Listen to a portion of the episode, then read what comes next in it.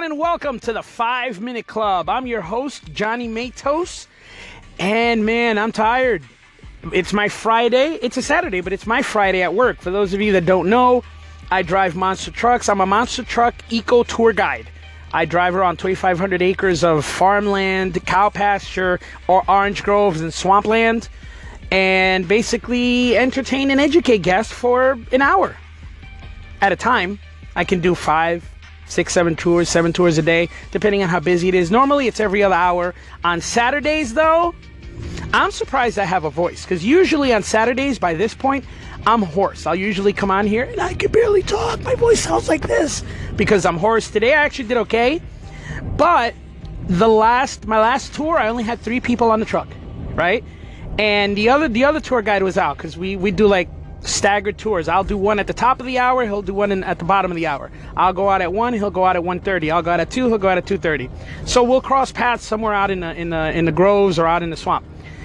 And today, at the end of the day, he was like, "Dude, I heard you out there. You only had three people, right?" And I was like, "Yeah." He was like, "Bro, why are you so freaking animated with three people? Like, slow down a little bit. You, you're not Superman. You can't handle that. Like." Not every ride has to be like you going at 100%. And that seems so weird to me. Because yes, it does. Yes, it does. Like, why wouldn't I uh, respect three people enough to not give them my very best? Right? What difference does it make whether it's three people or 43 people? It makes no difference to me. See, the difference with me and a lot of other tour guides at least where I work, because I don't I don't know tour guides in other industries, but uh, the, the difference between me and the ones I work with, I my energy is not dependent on my crowd. I do not draw energy from my riders; they draw energy from me. I am going to go up there and I'm going to give you a show. I'm going to be in control of the situation and I'm going to be in control of the energy that's going out, not the other way around. So, if you come to the to the tour, right? You've had a rough day, you're you're tired, you're stressed, your kids are driving you crazy, your wife's driving you crazy, and you get on the truck and you have this really sour puss on, it's not gonna bring me down. I'm gonna bring you up. That's my job. That's why I'm there to bring you up, even if it's just for that one hour. Then after that, you can put the sour the sour puss back on because your wife or your husband or your kids, they're gonna piss you off again. But for that one hour, I take it all. I'm responsible for it. I give you the energy, not the other way around. I don't understand why people don't do their best, right? No matter what you do, be the best. You know, I always talk about finding your passion and finding the things that you love.